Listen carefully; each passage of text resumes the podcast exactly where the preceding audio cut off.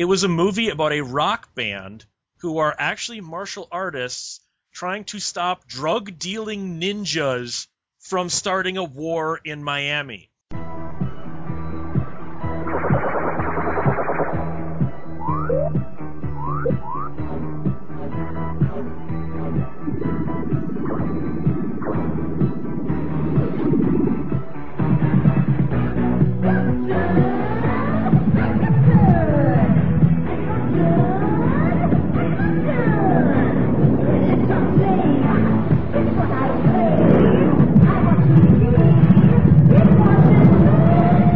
Radiodrome.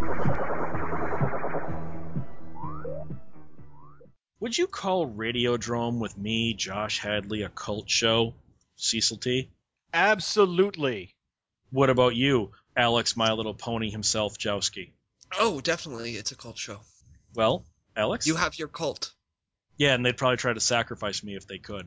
Well, yeah, they'd sacrifice you to me because I'm a god. Do the Well, Adam think- and Eve promo. Go to adamandeve.com, use the promo code DROME. You get 50% off a single item, free shipping in the United States, three free DVDs, and a free mystery gift. Just by using the promo code DROME. You don't have to sacrifice Hadley, just use the promo code. Thank you for that addendum at the end. Thank you very much. So, tonight we're going to be talking about cult movies, and we're going to be playing the rest of our interview with Fred Dekker. Do you really think if we had Fred Dekker on the line, we were just going to talk about Robocop? Come on, we talked Monster Squad and Night of the Creeps, and a couple of things you guys might be surprised about in this as well. So, what is your criteria for a cult film? It's a very dedicated following by people that, you know, are loyal to the movie. Whether it's a good movie or a bad movie, you know, they see the faults and it's you know the good and the bad in it but they they are dedicated to the movie and it's something that these people share that's theirs it's not like it's oh everybody loves this show it's tight group of people that like this show Sounds like hipsters, sort of. it kind of is like hipsters No, it's not like hipsters. It's because hipsters would like it to to be ironic, where you take something that maybe when it came out wasn't the movie that people wanted, and or the product that people wanted, a TV show, whatever.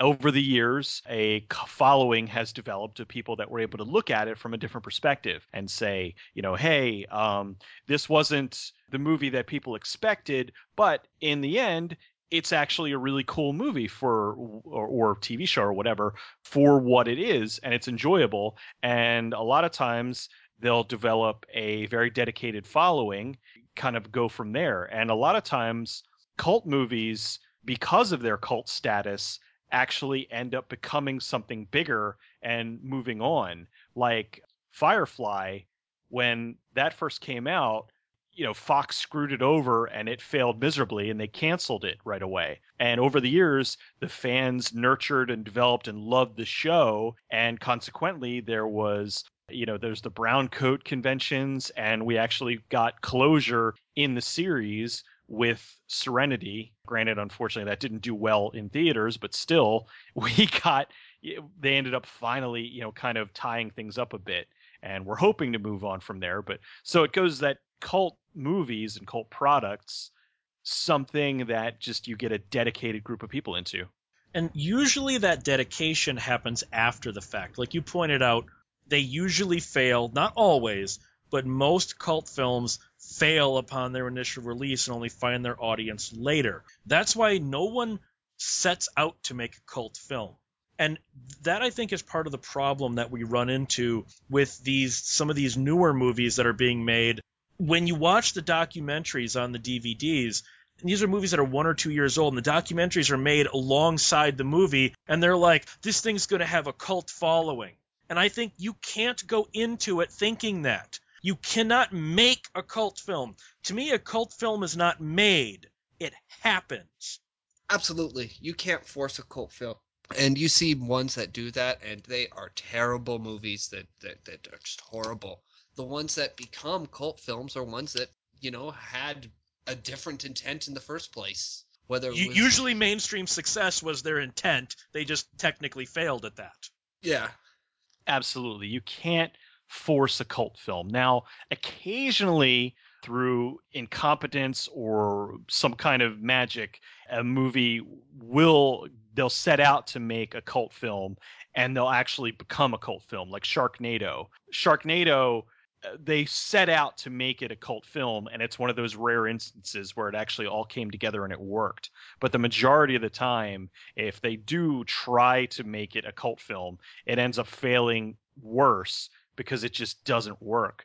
Like um I was working on a project for uh, a client, and one of their stipulations in the contract, we we're we we're uh, editing a, a, video for them, and uh, one of the stipulations for the contract was that the video had to go viral, and we had to explain to them viral is you really just- don't have any control over that. You, they realize that, right? No, they had no idea. They thought that like when you uploaded a video to YouTube and you're checking the boxes, like one of the boxes that you checked was for the video to go viral.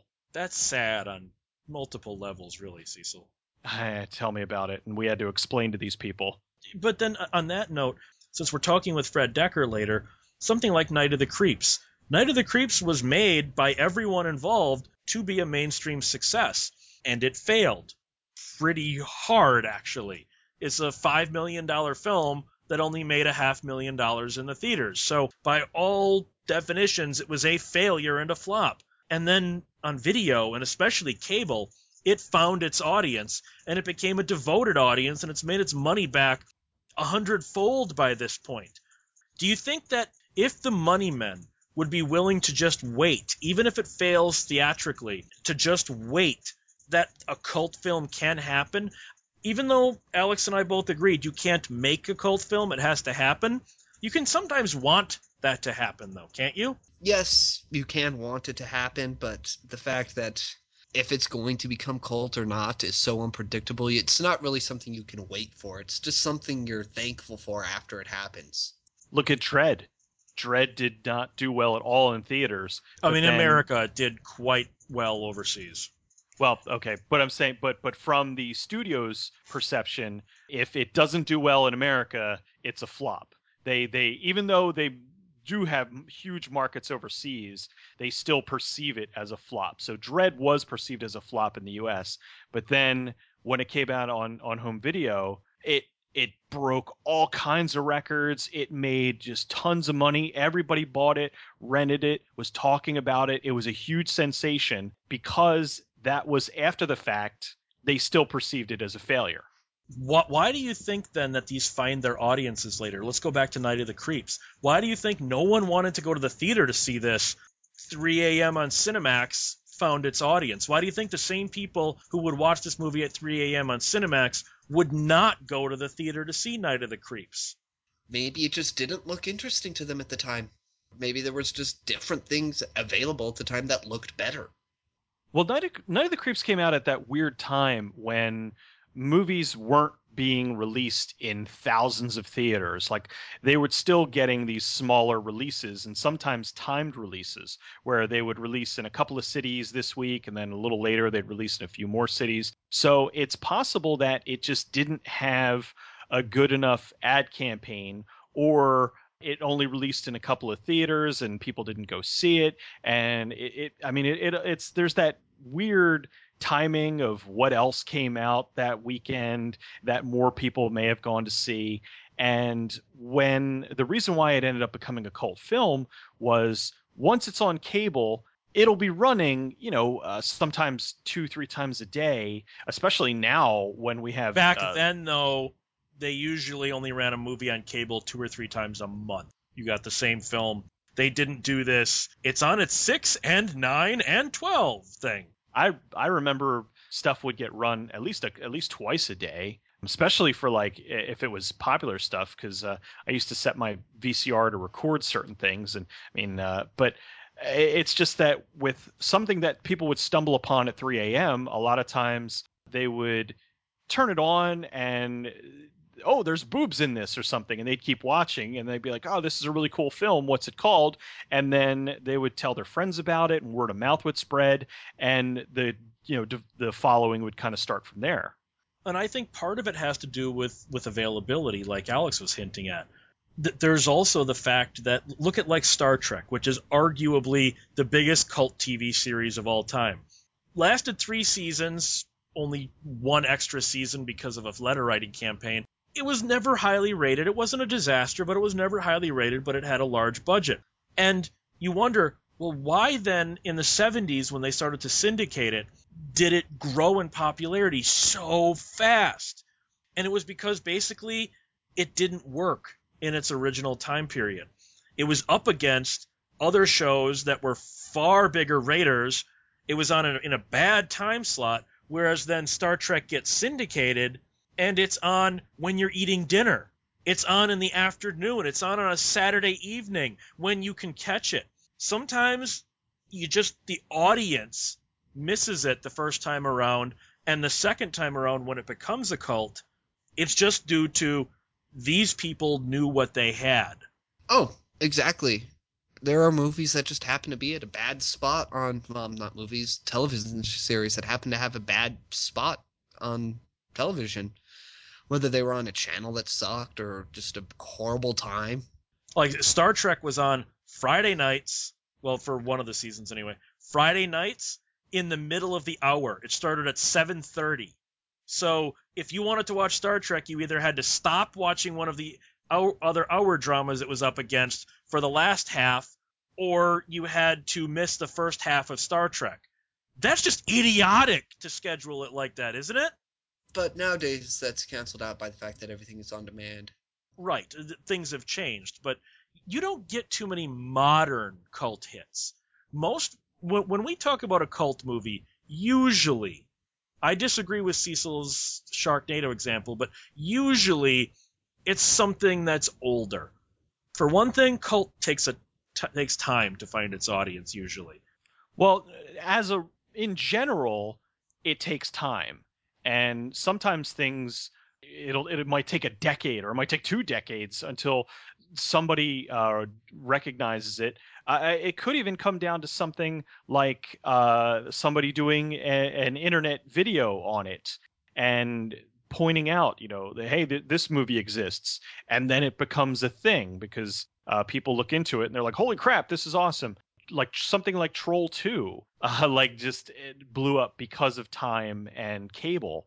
So that's why I'm saying like something like Sharknado is a rarity. It doesn't happen very often. The majority of things they take a long time to nurture and cultivate and become a cult hit. But I think with Sharknado, I think that was one of those manufactured ones. They, you know, you look at some of the making ofs, they knew exactly what they were making. They marketed it virally. It went viral. The, the way it was marketed was this is a future cult movie. That's why I don't think that is a true cult movie because it was marketed and made to be a cult hit. But that's the thing. That's why I'm saying is that there's been a lot of movies that they tried to market them as a cult hit and it didn't work. And Sharknado is one where they actually knew what they were doing and they just got lucky because the movie had that right amount of entertainment slash crap.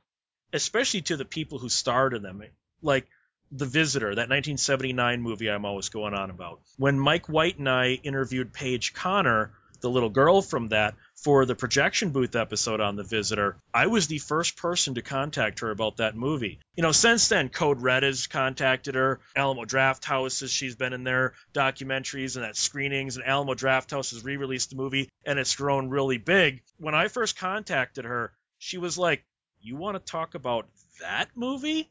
She had no idea this was a cult thing online. Why do you think sometimes even the people who participated in the work are kind of like, really? That movie's a cult hit? It is surprising that some movies do become cult hits. I think you and very few people are part of the cult of the visitor. No, but God, you are the most passionate no. member of that cult. No, no, you no, no, lead no. that cult there, no. Josh. At, with Alamo Drafthouse re-releasing it, that movie has gone up a lot. The DVD sales are really strong. Alamo Drafthouse re-releasing that has really made The Visitor find its audience. Uh, Even though Mike White and I were pushing it long before that, hips, hipsters that we are. Oh, I was into The Visitor before it was cool. With something like The Visitor, uh, it's just it took the right people to see it. So when you have something that is not really easily available, a lot of times it just doesn't get in front of the right eyes and it doesn't take off, and so consequently it doesn't go anywhere. But uh, when you have a movie that gets re-released on DVD after X amount of years, and then people start to see it and start to hear about it, then that's how the cult will start from there. There's a ton of VHS movies that uh, never made the transition to DVD that probably would have a bigger cult following, but because they're not easily viewable, uh, there's only a few people that manage to either have copies of them, uh, either physical or digital, that are very, very, very small cults. Well, you even have certain actors who tend to be cult actors. Look at someone like Reb Brown. Reb Brown couldn't make his way through Hollywood. He just his career kept floundering through. You know, he'd get a big movie and then that would fail, and then he'd do a couple more direct to video movies and then he'd get a big one and it would fail. And look at somebody like Reb Brown. He's one of the biggest cult action stars of the internet age. Is that strange that that happens that people have latched on to Reb Brown mostly due to Mystery Science Theater 3000? Do you agree with that that Reb Brown would be a cult actor? Definitely a cult actor. S- same with Bruce Campbell. Only Bruce Campbell's mainstream. Bruce Campbell's a bit if you can say mainstream cult, if that's a thing, that would be, that would be Bruce Campbell, I think. Yeah, but like, oh, everybody knows who Bruce Campbell is, but Reb Brown, if you know who Reb Brown is, you're in the know.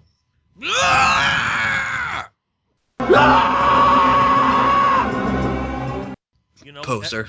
I kind of like put Reb Brown in the mix of like Godfrey Ho is that there are people who are aware of uh, Reb Brown and there are people who are aware of Godfrey Ho just uh, because they they've either uh, seen them lampooned or uh, they were up at three in the morning and they saw your yeah I mean definitely you can have an actor or a director or whatnot that becomes a cult hero.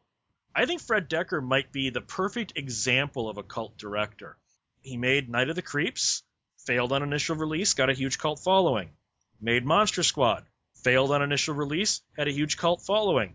He made RoboCop 3, failed on release, not really a cult following, but it's it's moving up there. And almost all of the screenplays he wrote for other directors were the same way. Movies that did not do all that well, but grew a cult following, like House and House 2 and things like that. I think Fred Dekker is the ultimate example of that arguable mainstream cult director. I guess you could say that. He's one of many.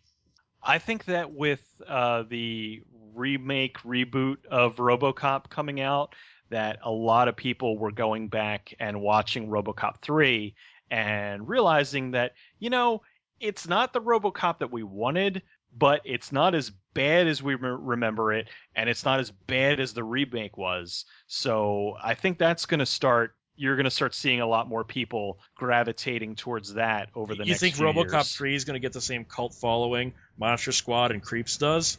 No, I don't see it getting as much as them because they are they are definitive classics as far as I'm concerned. But I think that RoboCop 3 is going to develop its own little cult that that's going to have people that aren't going to talk about how terrible it is. Uh, they're actually going to defend it for a change. Because, like we said when we did the the RoboCop thing, is going back and watching it. It's no, it's it's nowhere near the quality of the original.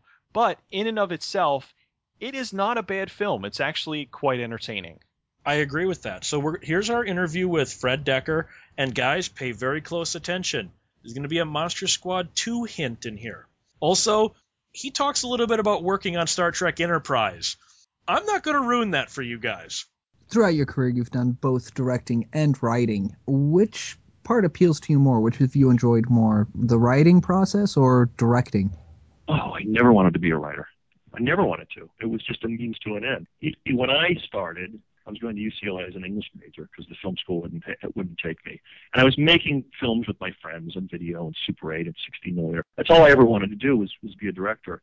And at that time, and still now to a degree, that's one way to break in is to is to be a writer. And I I, I guess I had some facility at it, and it helped me. But if I had my if I had my druthers, I would I, I wouldn't be I would never write because it's it's it's lonely and it's hard and pretty unsatisfying. Uh, yeah, I, I'm not a big fan of I'm not a big, fan of writing at all.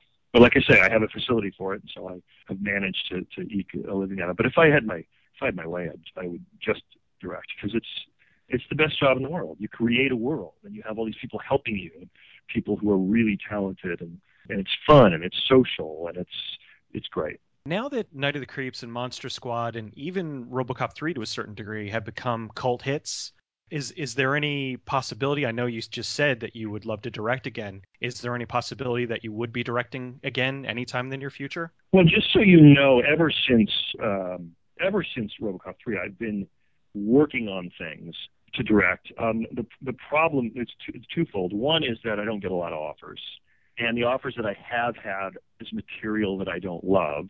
So I'm I, I think Hollywood is kind of waiting for me to come up with the next thing that I want to do. But the problem is I have to sit down and write it, and I can't afford to hire the writers that I would want to write it for me.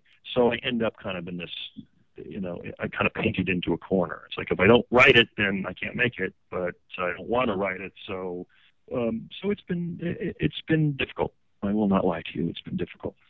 One of our listeners said we have to ask you, where's my Monster Squad sequel? A part of me can't can't uh, really respond to that because I'm I'm noodling something. It's in it's a very primitive stage, but but the truth of the matter is that particular movie I have a very firm idea of how I would want it to be done, and I'm not sure that the the machinery of of Hollywood and specifically Paramount, who owns the rights to it now, would be responsive to what I want to do. But you know, we'll we'll find out. We shall see. I just don't think it's a kids movie. I don't want to say I don't want to make the same mistake I made on RoboCop 3 with with a sequel to Monster Squad. And they've been, by the way, developing a, a a, a remake for a couple of years now. I, I I'm, I'm fairly sure it's dead right now, but uh, I just thought that was just the worst idea I ever heard. It's it's like I mean I'm against remakes in general, but but this one just seemed so unfresh. It seemed so kind of like we just you know we got eight years, seven years of Buffy and the comics and Harry Potter and you know these shows on Nickelodeon, and it's like, do we really? I mean, it, does Monster Squad just sound like colossally unoriginal at this point? To me, it does. However, if we did a sequel the way I'm thinking of it, it would it would be much more beholden to the to the fans of the movie. It's re- it would really be a sequel for the fans of the movie who get it, who are much older than the the the whatever it is, 13 to 24 audience. They're, everybody's a little bit older than that. I think the I think the sequel should should uh, reflect that myself.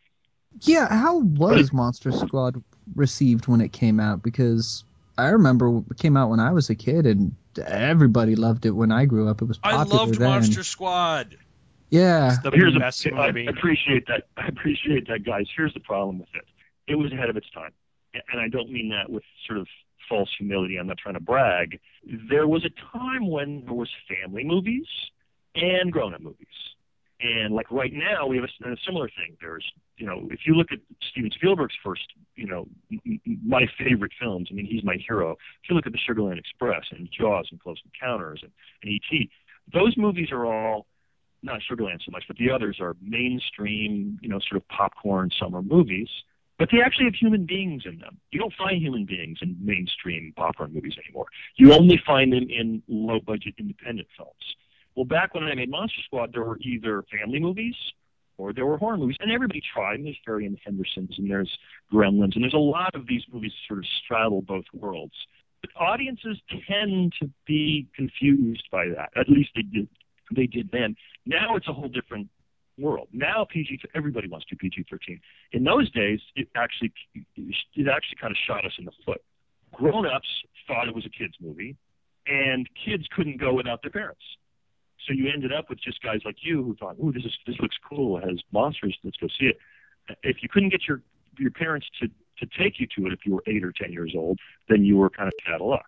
And and teenagers wouldn't touch it because it looked like a kids movie.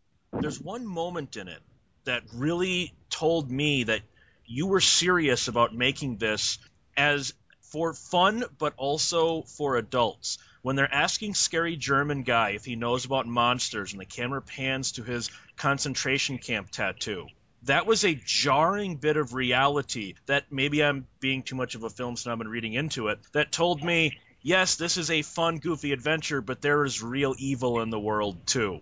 Well, I, I appreciate your your uh, mentioning that moment because that was very important to me. Is that I, I don't think if you're making a, a film that's in the world of the kind of the fantastic, that you can do it without having some integrity or some truth you know, some reality base. Uh, uh, otherwise, there's nothing to hang on to. That's why I don't like camp, you know, Rocky Horror and, and stuff like that. I just don't like it because it's all it's all about the goof. It's all about look, isn't this cute and funny, and we're all, you know, and and and, and, it, and it, it's sort of making fun of itself while it's happening. And, and even Night of the which makes fun fun of itself quite a bit in the context of the movie. It still is essentially, the, like it or not, those characters have a an emotional reality and they have a, a journey that they're going on. And, and I really think that's important in any movie that you make is you got to take it seriously. Even if it's a dumb idea, you still have to take it seriously or else the audience just checks out says, you know, well, if the filmmaker doesn't care, why should we care?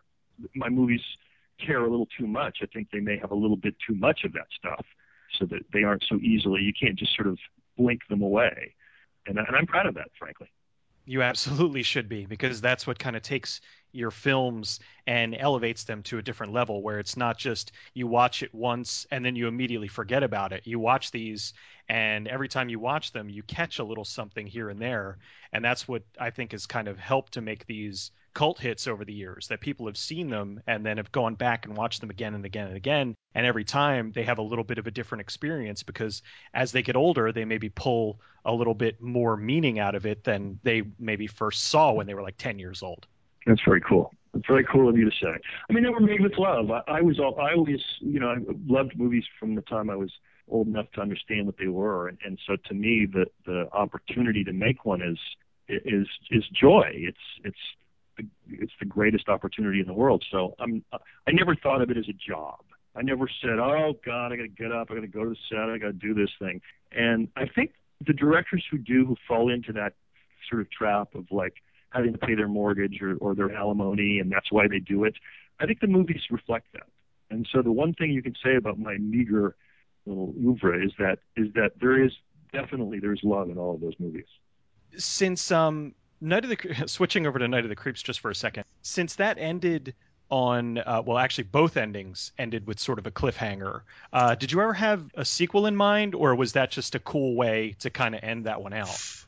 Yeah, well, the the, the the the zombie dog ending of Night of the Creeps was a flat out was a flat out attempt to appease the studio, and I never liked it. I always thought it was a total cop out and the story goes like the, the story of what happened is that I shot the cemetery ending, which was always which was the, always my my ending for the film. That was in the screenplay, and that was the idea was the aliens are going to come back and look for their for their experiment, and who knows what's going to happen next. And I thought, well, that's a cool ending.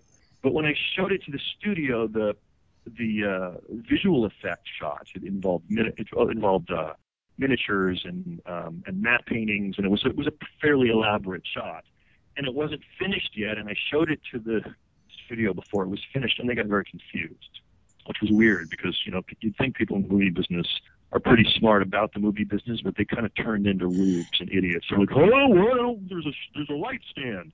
Okay, well we're gonna we're gonna matte that out. See, how come it's in black and white? Well, we're not finished with the effect shot. But when we finish, yeah, but how come it? I don't know what that is. And it's like it's not finished. So the truth is, it was my mistake. I, I shouldn't have shown it to them before it was finished. But they got cold feet about it and said, you know, you know, what about a cheap scare ending? Let's, you know, Friday the Thirteenth ripped off Carrie, so why don't we rip off Friday the Thirteenth and do a cheap scare ending? I just hated it. So the idea that that would then go into a sequel, I, I wouldn't know what to do. If I had to do that, they put a gun to my head and said, "Now what happens?" I'd go, "Shoot, I don't know." But the but the the cemetery ending, on the other hand, I think, apart from the fact that we that we kill off Detective Cameron, who's my favorite character in the movie. Apart from that, um, I think there's lots of opportunities to go someplace. I don't know what they are, and I, I really wouldn't know where to begin. But uh, but none of it was intentional. None of it was, you know, sequel setup. I always think that's a mistake when you make a movie. When you make your first movie and you and you intentionally have a sequel setup, I think it's real cheesy because it's it's kind of conceited. You're assuming the movie's good enough and people are going to love it enough to want to see more. when your movies get received the way that they do, that you know they usually don't find their audience. History has shown till years later. Have Mhm. any of just the screenplays you've written, like Ricochet or If Looks Could Kill, did you want to direct those, or were you happy to hand them off to their respective directors? Well, Ricochet actually was. I very came very close to, to directing. Um, in fact, I had a meeting with Kurt Russell about playing the cop in that, and I don't quite recall how it came that I didn't do it, but but it really at that time wasn't my cup of tea. And even now, I think if you if somebody offered me a, a sort of a cop action movie, I don't know that it's something that I would really do a great job with. I'd give it my best, and I might enjoy it, but it's not my first instinct because I like to mix things up. I like movies that are kind of a little bit of a little bit of uh, this and a little bit of that. Uh, you know, if it's a, if it's a drama, there better be something funny in it, and if it's a comedy, better get serious at some point. I, I don't like that kind of one note approach. If Looks Could Kill was originally called Teen Agent, and I met with um, Anthony Michael Hall. I actually wrote it for Anthony Michael Hall. I think that movie was just so enormous in concept. I don't think I was in a position where they would have taken me seriously to direct. But I loved James Bond and I loved uh, those early John Hughes films where, where Anthony Michael Hall was just this kind of crazy genius kid actor. And I thought, well, that'd be that'd be hilarious to put this kind of goofy kid into a James Bond adventure. So that that's where that came from. But I think the movie was just too big for for them to give. There were some good. Uh, there were some. Uh, I, I've been lucky with actors. I've had some good people in in the movies I've directed. I've had some good movies in the ones that I have. And Linda Hunt was in that movie. Ricochet, of course, was Denzel Washington. I mean, you can't do much better than that. Also, Tom Atkins for Night of the Creeps is just Well, a- yeah, Atkins is, you know, you hope in your career. First, you hope you get a career, and then once you're you're in it, you hope as a director anyway that you're going to catch lightning in a bottle. That's what that's how that's what I think being a director is. It's standing in a field with a bottle and waiting and going, where's the lightning going to strike? Where's the lightning going to strike? And the really good ones, uh, the Spielbergs and the Kubricks and guys like that, they're so talented that they kind of in, instinctively know where where to put the bottle to catch the lightning, and that's why they do it more often than others. Um, and with me, that was that was you know Tommy Atkins walked in. I was not a. I knew the fog, and I knew Skip New York, um, and Halloween three, and I, I knew who he was, but I wasn't like this was long before he had a cult following of any kind. I wasn't like, oh, it's Tom Atkins. I'd written his part, and he came in and he did the he did a scene, and I said, thank you very much, very nice to meet you, terrific job. And he walked out, and I turned to the casting director. I said, that's him, that's the guy, because it's that alchemy, that chemistry of like the the act, right actor with the right words, and you just know, okay, well, this is going to work. So I'm very pleased with his his performance in that movie is probably probably my favorite performance in anything I've done. It, also has to do, by the way, with what we were talking about before, which is the way that he plays it is even though most of his lines are wise ass lines, you know, the thrill me and all that stuff, he's not playing it as a joke. And I actually learned this from the Monty Python guys, who I revere. I'm a huge fan of Monty Python. And if you look at at at, um, Life of Brian or or Holy Grail, they have comic, you know, timing and they have a comic approach. But they're basically both of those movies seem to actually take place in the Middle Ages and, and biblical times because they're they're they're playing the reality of it, and that's when it's funny. It's not funny when you're mugging and trying to be funny. If if on the page it's funny and you play it straight, then it works. And and what I love about Tom Atkins in Night of the Creeps is that he plays this role completely straight, and that's why it works. He's not mugging, he's not winking, he's just. And, and I maintain also, if you're a fan of that movie, I've come to the conclusion that that character is actually insane. That he actually something in his head, a little switch, toggle switch, when he sees the the the zombie of this killer that he that he actually killed, you know, 20 years earlier or whatever. He goes nuts, and for the whole last act of that movie, he's completely off his off his uh, ass, nuts, crazy, and that's why he's saying these weird, funny lines. Not because he's trying to be funny, but because he's actually he's actually gone over to the to the dark side. I think that's why it's good. How did you get started on in filmmaking? I mean, how did you get your foot in the door, so to speak, to in order to get started on Night of the Creeps? Uh, I just I started writing in college. I was making movies the whole time, and I I wrote a script and uh, I uh, threw it in the wastebasket, and I wrote another script, and it was a little better, but it still wasn't worth showing to anybody. And then after about three or four, I finally had one that I thought was worth showing to an agent, and I had a contact, uh, a friend of mine, Ed Solomon, who who you may know as the writer of um, Men in Black and uh, Now You See Me, and he directed Levity, and he had met an agent and gave me the phone number, and I called the agent, said, "Will you read this script of mine?" And he read it, and he said, "I think this is great. I want to represent you." And I've been with that agent ever since. So it's a combination of doing the work and having uh, contacts. And how did you get involved with Star Trek? Because I see you were a producer and wrote some screenplays for Enterprise, and I I have to be honest, I'm not an Enterprise fan, but I'm a big Star Trek fan. How did you Mhm. fall in bed with Star Trek? Uh, it, they just offered it to me out of the blue. I don't know if it was sort of my agent, you know, pounding the pavement, or if uh, uh, I never got the sense that they were fans of my other work at all. I think uh, uh, it was just kind of I was in this a particular place at a particular time, and I met with the with the executive producers, and and I was excited because I'm not a I'm like J.J. Abrams. If, if if I have my choice of Star Trek or Star Wars, I'll always go for Star Wars because I'm just more sort of fantasy oriented. I'm not a sci-fi guy per se, but but I was very excited about kind of inventing the backstory. I thought it would be cool to be a part of this kind of like all what happened before Kirk and Spock and those guys. And um, so I went in really kind of excited and. And, and I, I agree with you. I'm not a fan of the show either. I I just think it's kind of leaden. It's just kind of dull. Um, and I think it was because they were afraid to take chances. They had been doing the Next Generation and uh, Deep Space Nine and Voyager, and and they'd been doing it for so long that they were afraid to to really break the mold. They said they wanted to break the mold, but they really didn't. And uh, so it was a fr- it was frustrating for me because uh, we were just sort of okay, what do you want, boss? First of all, I'm glad that you weren't involved with that one notorious Star Trek Enterprise episode. The series finale, yeah. The series finale. Which, Oh, e- oh, I hated that so much. I actually stopped watching after I was off the show, but I watched that just because I think it was something that we all need to do, and it's a perfect example of what I'm talking about. Uh, and I know for I, I, I, to, to, to speak out of school, I happen to know that Scott was really unhappy with that too. What the last episode of Enterprise does is it basically says that the whole series was part of another uh, of another one of the series, which to me is a really an insult to everybody who worked on it and it's also a kind of a smug slapping themselves on the back, like, oh, you know, we've created this universe and we can do whatever we want. And, and I, I really, I think that that was a, a real um, kind of an insult to the fans and to the people that made the show. Well, mostly I was talking about the episode titled, um, oh, what was it, A Night in the Infirmary, because a lot of fans consider that the turning point where Star Trek Enterprise started to go downhill. But Hmm. how much knowledge did you have of the Star Trek franchise before you went into writing and producing some episodes for it? I think I was as conversant in Trek canon as any kind of semi fan, but I was not the kind of rabid fan that that some of the other staff were. Um, and it was always fun to watch them, you know, talk about. Uh, they they mentioned some ensign from you know some, from the second the second season of Next Generation. I go, I have no idea what you guys are talking about.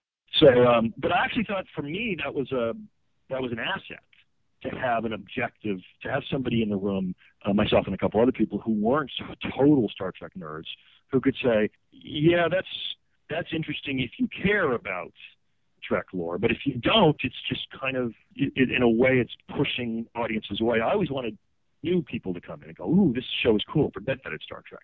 But they were just very, very beholden to their to their brand, and I think that the show suffered because of it. I thought Fred Dekker was a fascinating person to talk to. Oh, it was fascinating. I really enjoyed it. He was awesome, and I was trying very hard not to let my fanboy card slip out. Oh my God, were you going to squee I, I think I, I did a little bit. just a little in your pants? Yes. Well, no. Why do you think the term cult film is nowadays a badge of honor? That now people are proud to, well, I made a cult film. Whereas in the 80s, cult films were, again, going back to it, like we established earlier, it tends to take a while. Cult films were the stuff from the 60s and earlier. Now people are, yeah, I made that cult film three years ago. Why do you think cult film is now a badge of honor when it used to be sort of a, almost Scarlet Letter because it almost was a yeah, I made this film for whatever major studio and it failed. So what if it found that its audience on video still killed my career? I think it's a point of pride that you made something people enjoy. They have every right to be proud of it. With uh, cult properties, the thing is, a lot of uh, directors, actors, uh, like have put out something that it bombed or they didn't like it or it ruined their career, but then years later it comes back and it becomes famous. It, it kind of rejuvenates their fame to a certain degree because now uh, you're getting a, a, director or somebody who hasn't had work in a while, and all of a sudden uh, he's being called for interviews or maybe they want to do a documentary about this so it's pushing that thing back into the spotlight and a lot of times they can use that as a springboard to restart their career or to a certain degree maybe not get it back to where it was but get them going and starting to make quote unquote cult films. Because it's like okay well you made this so now uh, we're gonna have you start making you know like b movies and stuff. Because that's what a lot of them want to do. They they they want to be working in the industry. And i think that they're enjoying the fact that their thing that they made has been rediscovered and it's getting them back on the map but don't you think some of them would have preferred to have stayed on the map in the first place? Yeah, okay, that film's appreciated now, 20 years after I was not able to find work and had to become a pizza chef because all of my movies failed. Do you think that's really makes up for the 20 years that that that film was haunting them and costing them work? Well, of course. I mean, they would rather continue to work and not get screwed over by it, but that's the that's how the industry is. It's fickle. So I, I think that um, they would rather it come back and eventually become a cult property and something they can kind of put to rest, so to speak. It's like, okay, you know, this thing is really haunted, bothered me for all these years. But now that people are recognizing it and they're enjoying it, I feel like I finally can move on from this. I think that that's better than never, you know, finding an audience at all why is being a cult film such a fickle thing? That sometimes you've got a film that even when you look back at it from our perspective, say some film from the 80s, and you just kind of go, why did this film still never find a cult audience? It has all the elements of a cult film, and yet it's still in 2014 is not finding its audience. Why do you think some cult films find their audience and some just continue to languish in obscurity well, some languish in obscurity because they suck, and others just because you know that moment where people find it and it goes viral hasn't happened yet. It's not an exact science, so uh, sometimes things just don't work out the way they want them to. They, uh, the director or whoever worked on it wants it to be found, and all right, it didn't do well theatrically, but maybe uh, it'll develop a cult following, and it never does, and it just goes away it's just you know it's just the way that it is. Think of how many tv shows that are really good and how many actors that are really good and uh, directors that just they never get that success and then they just fall off the map and they disappear and they're forgotten. It's just an unfortunate thing with the industry. Sometimes the quality just gets passed over. Do you believe that lack of availability plays a factor in a film becoming a cult film because most cult films and TV is different in this aspect, but for film, it tends to be the harder it is to find, the more devoted the following is to it. Do you think that if The Visitor was released by, say, Paramount into every Best Buy and into all the red boxes, it would have found the audience that it did with Alamo Drafthouse re releasing it? On a relatively small scale, lack of availability fuels cult? I think not lack of availability, but just lack of popularity fuels it. That if it's something that not that's not out there in the common, you know, being talked about every single day, something a bit obscure, not like absolutely obscure, something that something that someone is going to tell you about and introduce you to because that's part of the cult is somebody saying hey you should check this out I think that uh, with the lack of availability, it definitely makes it more of a focused cult because you have such a smaller group of people and they're more rabid about it because it never achieved that massive success. So uh, they do feel like they're they have a, a, a smaller clique and it's yeah we're the ones that know about this and a lot of other people don't know about it. Whereas when something does finally get released like a miami connection then it blows up and it becomes a bigger cult hit because now anybody can go on Amazon and order a copy as opposed to uh, a smaller uh, unknown film like Skullduggery, where if you want it, uh, you have to go and either find a digital copy of it or rip it, order a copy off of eBay of the VHS for like a hundred bucks. I was gonna say I think I have that on VHS. It is a it's a hoot. But then you've you've you brought up Miami Connection. Look at a movie like Miami Connection. I believe that was made in 86 or 87. It was a movie about a rock band who are actually martial artists trying to stop drug dealing ninjas from starting a war in Miami. Now, you look at that today in the culture we have of Far Cry 3, Blood Dragon, and Grindhouse, and all these looking back fondly at the insanity of what movies used to be like. Do you think Miami Connection was destined to fail in the late 80s, and yet for some reason it just fits perfectly into where we are now? I'm not kidding. It's about drug dealing ninjas taking on a rock band with kung fu abilities. Am I wrong, Cecil? No, that's that's it, and it's magnificent.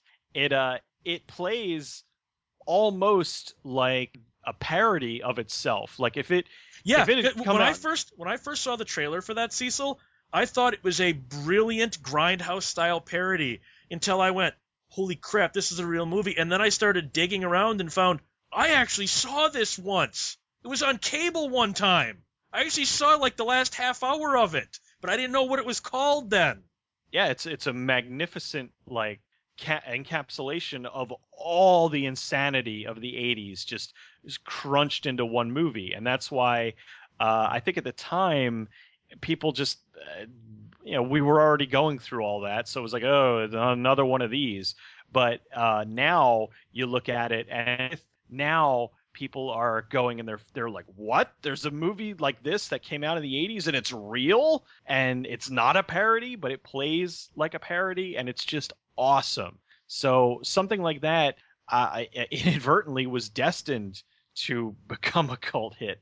And- see, to me, the thing with cult is, I think, for one thing, the term is spread around way too liberally.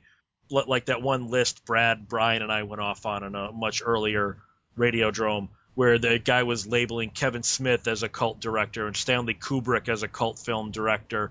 And it was like, you don't really know what cult film is, do you? Ju- Just because someone made a cult film. Yeah, Kubrick made a cult film but he was not a cult film director. There is a difference. I'm not going to rehash that, but I, but do you think that the term is applied wrong more often than it's right in today's movie going culture? I think it's applied wrong. A lot of times people want to do it as a marketing thing, or people want just to think that the movies they love are cult films, I guess. It's kind of a dick way I'm putting it there. Yeah, but it made your point. Absolutely, because there's a movie. Unfortunately, I can't think of what it is off the top of my head, but they're running trailers for it, and there's a bunch of people in the comments that are like, "It's a new cult classic," and it's like, how can it be a cult classic? It's not even out yet. You know? Well, You- you that don't- even goes How can to it even be classic? Yeah, th- Yeah. That, that even goes to Alex just went on. I refuse to ever click on BuzzFeed. Alex had this BuzzFeed list of classic horror films. Almost 40% of them from the list he posted were from 2000 and up. No, Classic guys, do you know what classic means? Next. Yeah, yeah. It's like, do you know what classic means when, oh, movies made in the last 14 years, those are cult classic films? No, they're not! And like Alex pointed out, they didn't have any Hammer films on there. They had the wrong. They had the Wicker Man listed, but they had the picture of frickin' the remake It's like, did you guys do any research on this at all, or did you just take a bunch the of pictures? For Halloween was from Halloween Four. That's right. The image from Halloween was from Halloween Four. They had Drag Me to Hell on there because it, it starts with these are classic films that have defined the horror genre, including You're Next. Like that movie came out last year and it didn't really define the genre. It Well, just You're was part you're of the next, genre. but uh, but that's the thing. But it hasn't been around long enough to really warrant being on a classic list. Well, Alex, that list is endemic of what we're talking about. Do you do you think that the general that your general film goer today, your modern one, your kid that was born in the late 90s, do you think they don't understand what a cult film is or in that case even a, what a classic is? Or do you think this is the way the media has wrecked these terms for them? I think it's the way the media has wrecked the term. I mean, hell, they wreck a lot of terms. Clickbait sites will like ten cult movies you've never heard of. I can't stand that whole "you've never heard I of" thing because too. it all they do is make me feel like a hipster when I go, "I've seen all of these and the sequels." Arrogant bastards! You just made me into a hipster because I knew these movies before they were cool. Yeah, I, I hate. Uh, right now, the big thing is all the upworthy stuff where it's this happened and you have to click here because you won't believe what happens next. And I'm like, no, I'm not falling into your stupid trap. So, but yeah, that that's It- Uh, it's the same thing. Alex used to. Alex and Kevin from Geek Juice would make fun of me. I refuse to click on slideshows. Slideshows are only there to get, say, it's the top 10 horror movies you've never seen, and it's one per page, and you click next and click next. It's so they get 10 clicks to show their advertisers instead of one by putting them all on the same goddamn page. I'm not playing your game. Slideshow means I'm not reading your goddamn list.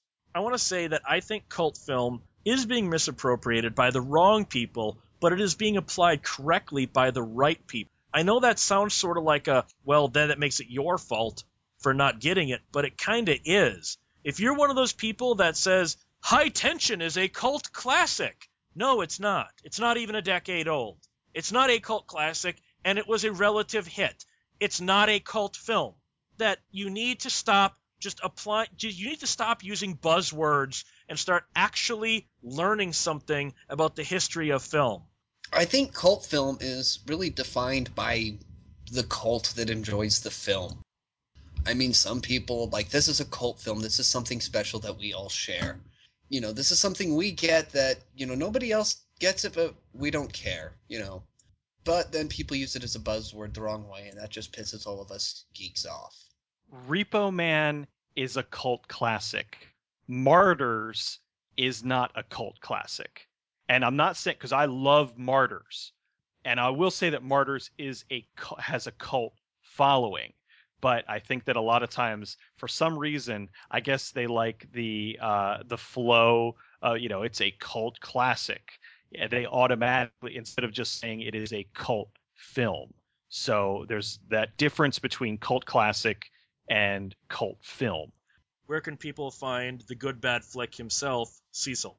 You can find me at goodbadflix.com as well as geekjuicemedia.com. You can find me 1201beyond.com.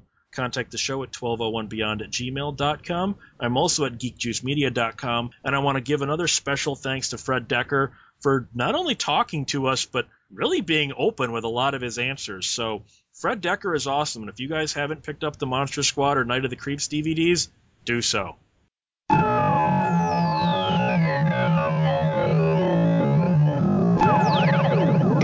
Think you're not afraid of the dark, if you think you have a strong stomach, if you feel nothing can shock you, if you say you don't scare easily, if you